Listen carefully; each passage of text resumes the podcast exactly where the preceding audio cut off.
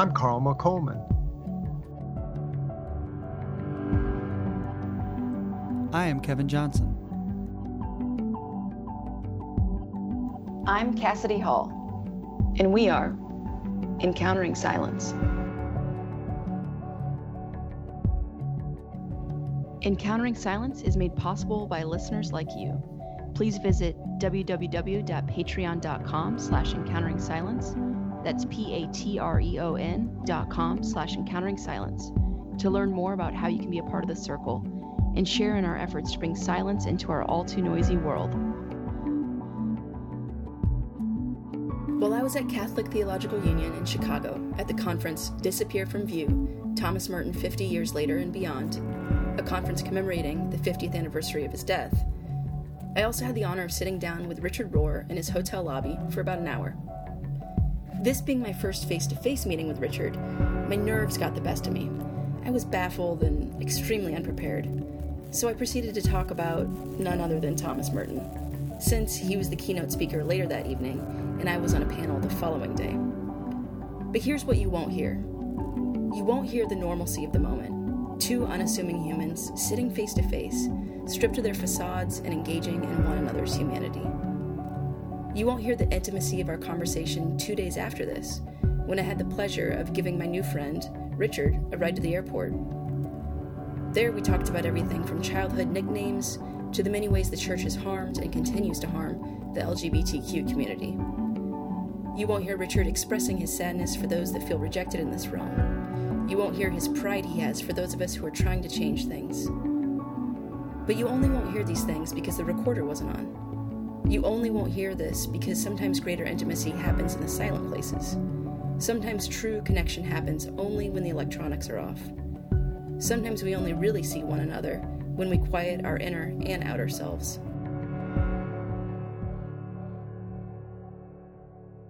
While pulling up to the airport departures, Richard asked if I had his little book titled Just This. He had been carrying around a copy and offered to give it to me. A gift from Richard Rohr? Yes, please. From this little book, I'd like to open the podcast with a piece titled Making Space for More.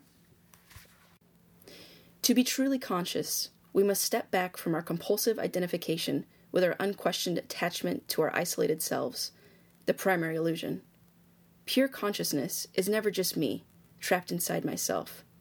Rather, it is an observing of me from a distance from the viewing platform kindly offered by God. See Romans 8:16, which we call the indwelling spirit. Then we see with eyes much larger and other than our own. Most of us do not understand this awareness because we are totally identified with our own passing thoughts, feelings, and compulsive patterns of perception. We have no proper distance from ourselves, which ironically would allow us to see our radical connectedness with everything else. Such radical connectedness is holiness. Some degree of detachment is absolutely necessary to get started spiritually. Detachment, detachment, detachment, said Meister Eckhart. Letting go is basically making space for more and for all otherness inside of my small self. Jesus made this point by his very opening line in his first sermon Blessed are the poor in spirit. Matthew 5 3. We do not live in a culture that appreciates letting go or poverty of spirit. We are consumers and capitalists by training and habit. Yet, just as the Trinity, all infilling must be preceded by a necessary self emptying, or there is never room in the inn. Welcome to Encountering Silence. So, here we are in Chicago for the 50th anniversary of Thomas Merton's death in Thailand, where he died. Yes. Um, but we find ourselves in Chicago, and here I am with a mm-hmm. return guest, Richard Rohr, and uh, welcome. I'm, I'm, It's so nice to meet you in person, Richard. Very happy to be with you. Thank you. Yeah. Glad it could work out. Yeah. Likewise. Mm-hmm. Likewise. Um, and it's really nice because we're actually overlooking uh, Lake yeah, Michigan right Lake now. Lake Michigan, isn't that beautiful? Yeah, we can yeah. see the, the hum of traffic go by, but you know, but yeah, so I just wanted to talk a little bit about just kind of an update on your world, what you're working oh. on right now, and oh, okay, yeah. If, Where do I start? I have such a wonderful staff back in New Mexico. Mm. They multiply what I do tenfold. Mm. And uh, so probably people think I'm doing more than I am. But the new Universal Christ book, just, uh, I don't know if you got the yes. explosion of uh, two days ago. Uh, that's the book I just finished. Okay. And I think from my side, it's the book I've been waiting all my life to write. Because mm. in many ways, it, it includes the themes of all of my earlier books and puts it together inside of the Christ mystery. Yeah. So uh, I'm excited about it. It won't come out till March. Uh, I finished, but these publishers take months to do all that they have to do. I don't know yeah. what it is. And uh, the center, we have, I almost hate to say, we have 46 people on the staff. Wow. and most of them are millennials. They're just okay. creative young people like you. Yeah. They're so creative. They just, I don't know, they're so different than my generation. I have to believe that somehow there is a collective unconscious. And I'm seeing it in this, what we call generically the millennials, people, especially in their 30s, they seem to have started where we ended. Mm. And they just mm. absorbed it. I know that's an oversimplification, but uh, they absorbed and overcame a lot of the conflicts that my generation is still fighting, like racism and homophobia and sexism. They, yeah. they just, it's, I don't have time for that. It, right. It's as if they're saying, you know. Yeah. You know, one thing I always, whenever someone tells me they're not creative, though, I think that, you know, it's not about, for instance, my dad, right? My dad, he, um, he and my mom run a garage door and fence business and walk indoors and just you know very you know hardworking. Mm-hmm. Um, but I think there's something that is so always creative about life because there's so much creativity in the way we love people and the way we mm-hmm. serve people. Well put. And I well think put.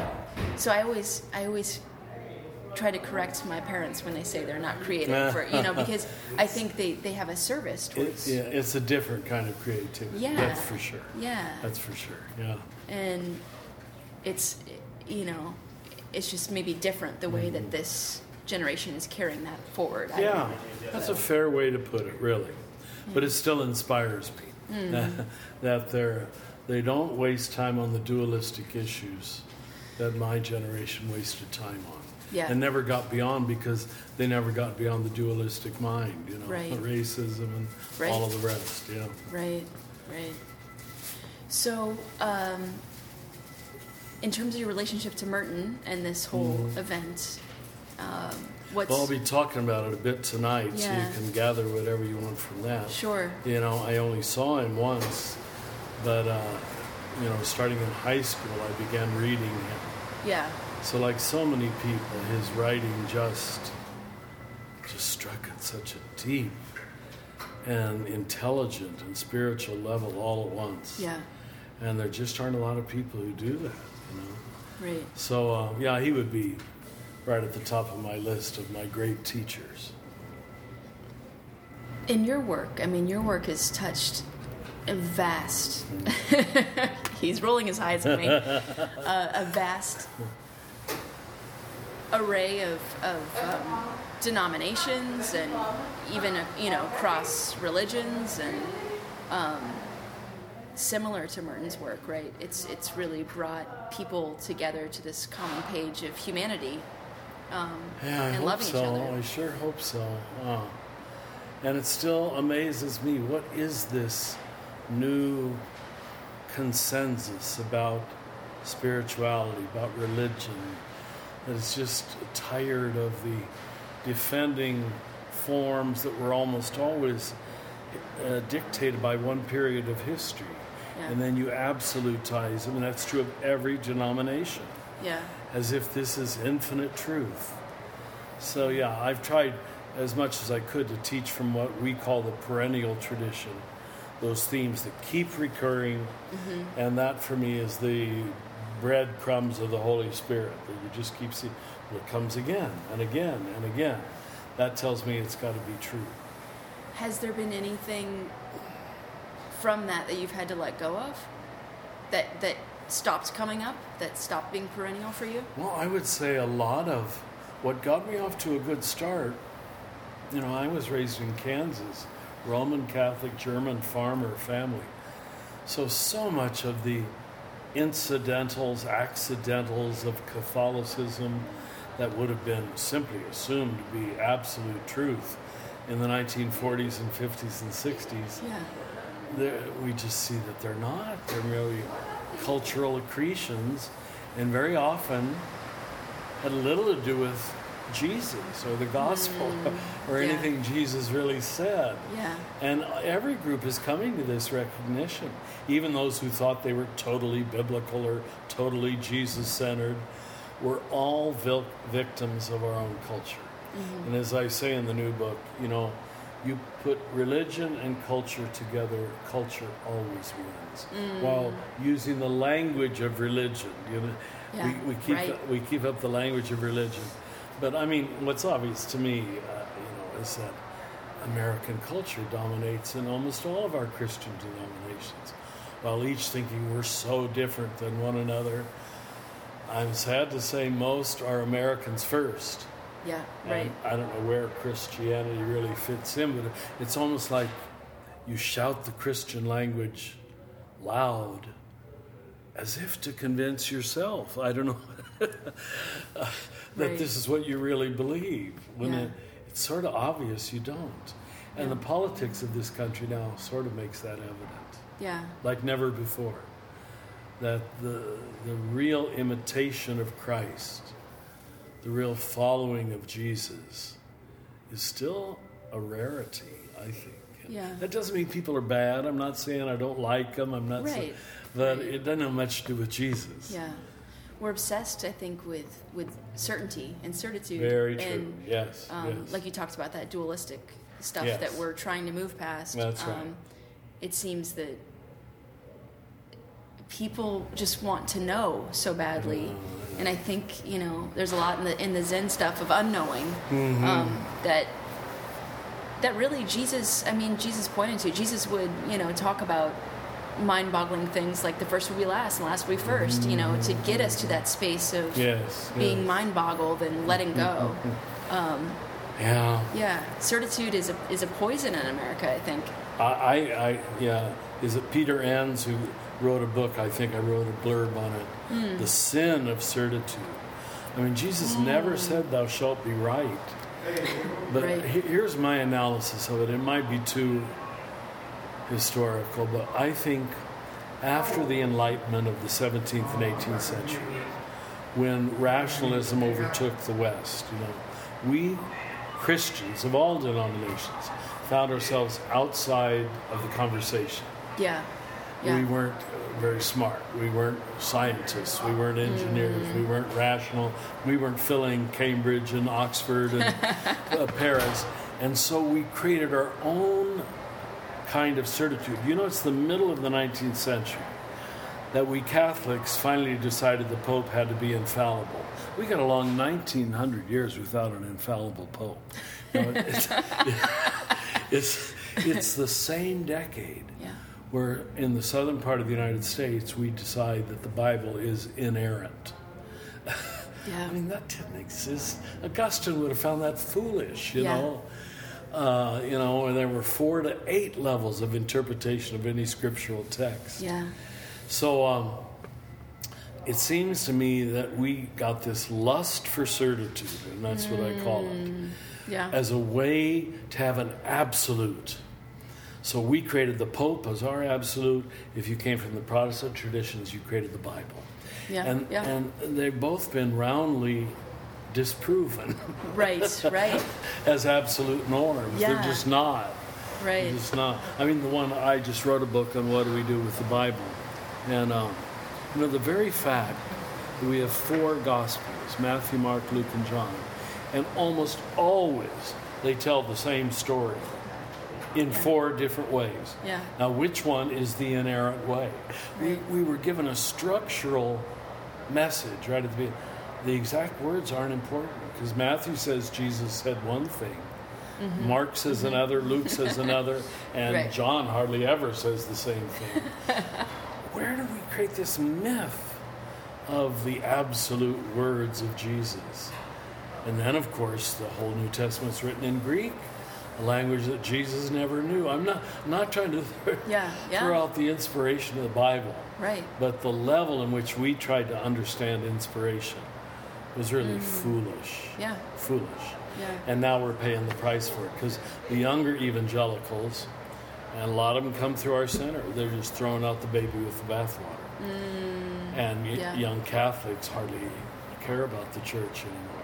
Yeah. So we overstated our case, and now we're losing the case. yeah. So it's going to have to be rebuilt on a whole new foundation, uh, which I would call the mystical. Yeah. Uh, and that's, I think, the fascination with uh, Merton.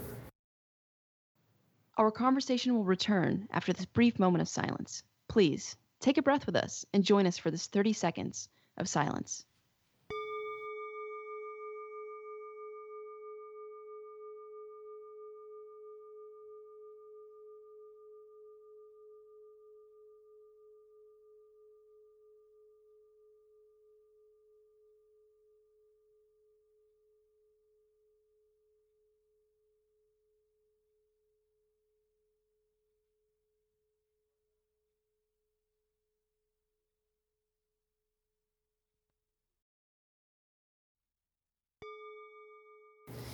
You know, a lot of the work that you've done and and um, Father Thomas Keating Yeah. have done um, is very.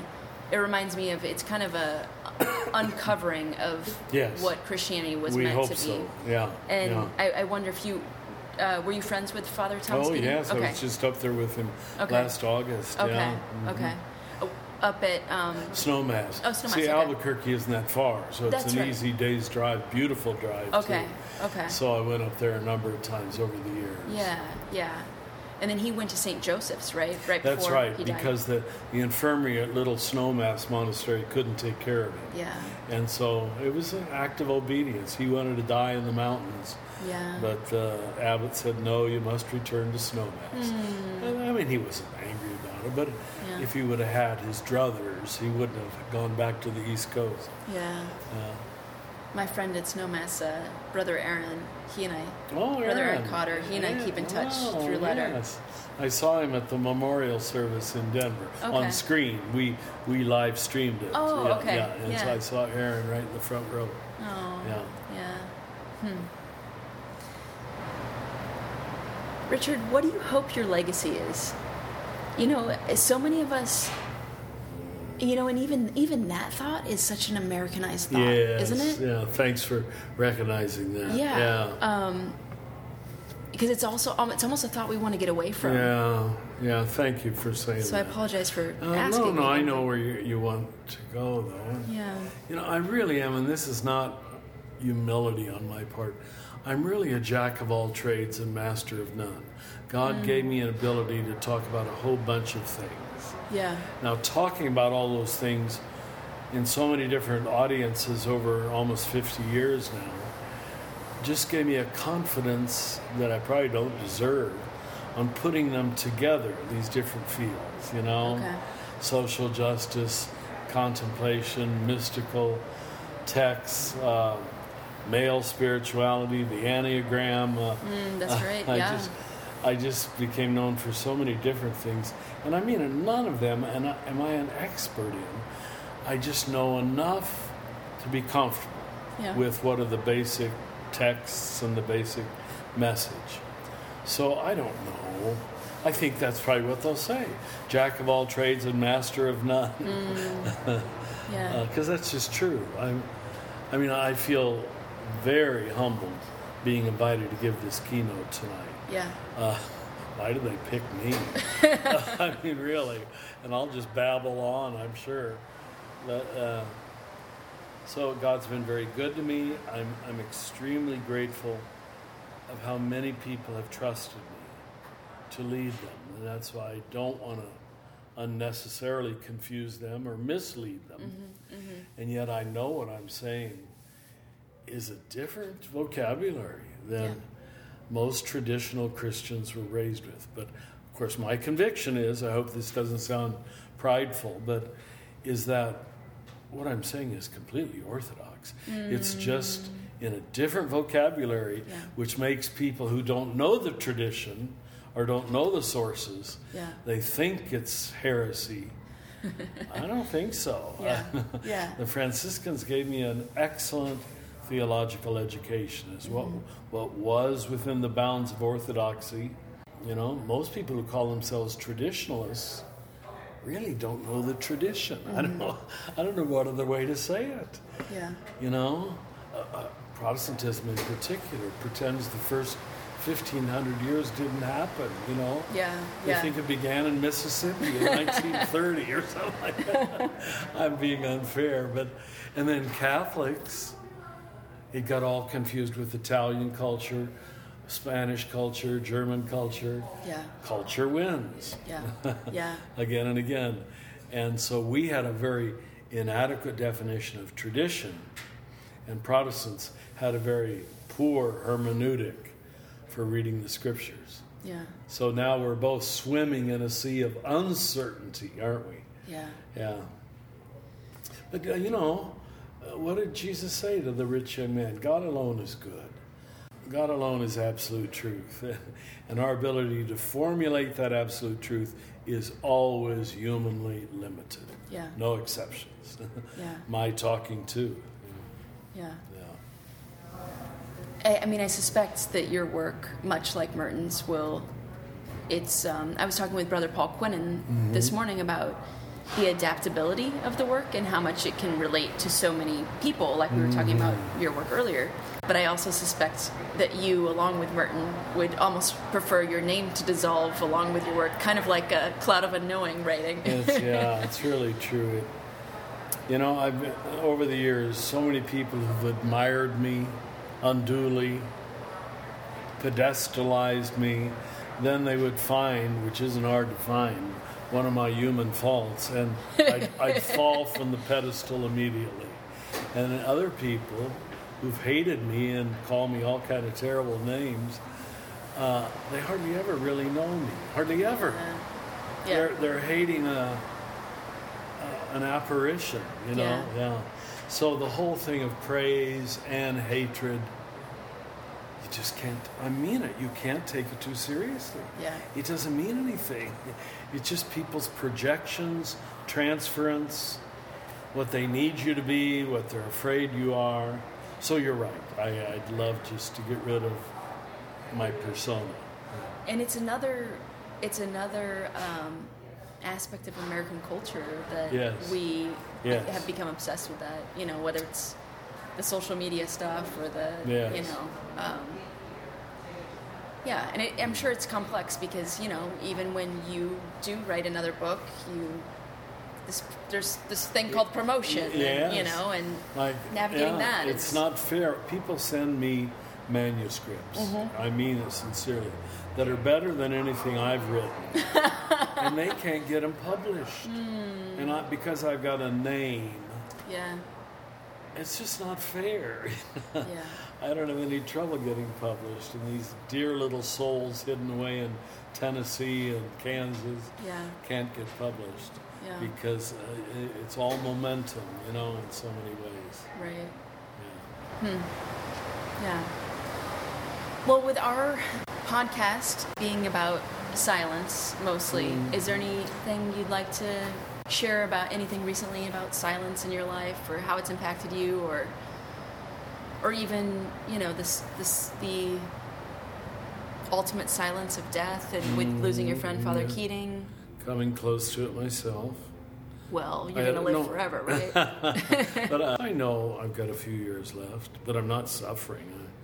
I, uh, I, I never expected to live till 75 and a half, which I am now. Um, you know, I'm lucky enough to live in a little hermitage. I'm close to the Franciscan community, and the center is around the corner. I'm within walking distance of my two major groupings that I belong to. Uh, and yet I can go and shut the door.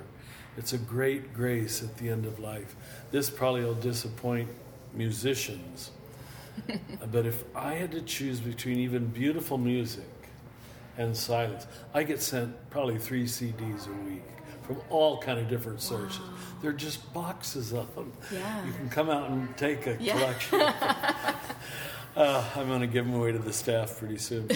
and and I don't mean to insult anybody. I mean, a lot of these are, you know, created just for me and other people. Yeah. Bono sent me his whole collection recently Oh, with wow. a lovely poem written on it.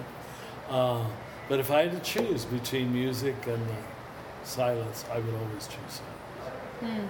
And that's just because, by the grace of God, my inner life, my inner awareness has been made real. And it's so entertaining or enlivening and suffering too. It's both darkness and light Right. but it's such a drama of of grace uh, that I'm just always afraid something else is going to get in the way of it.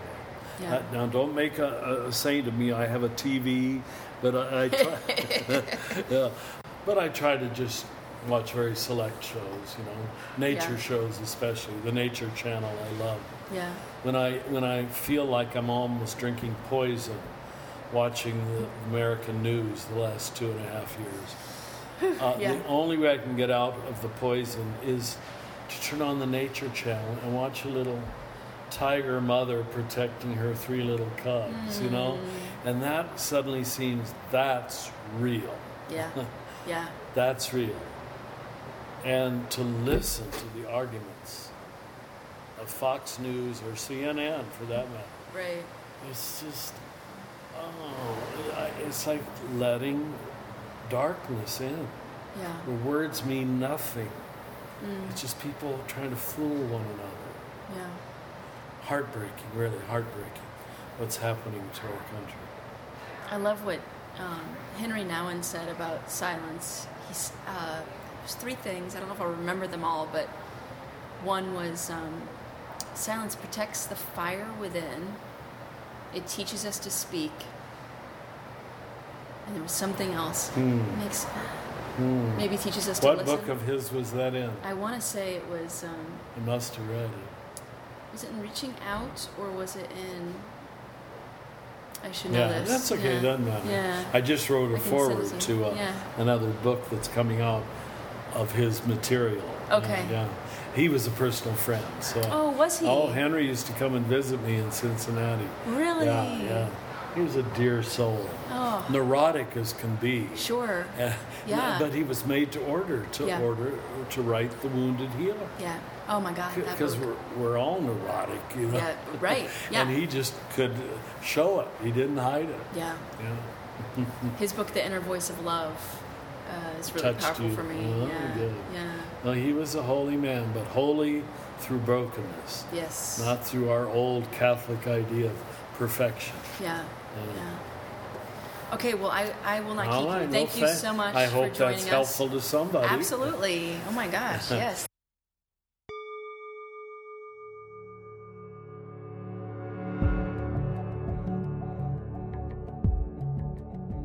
Thank you for listening to the Encountering Silence podcast.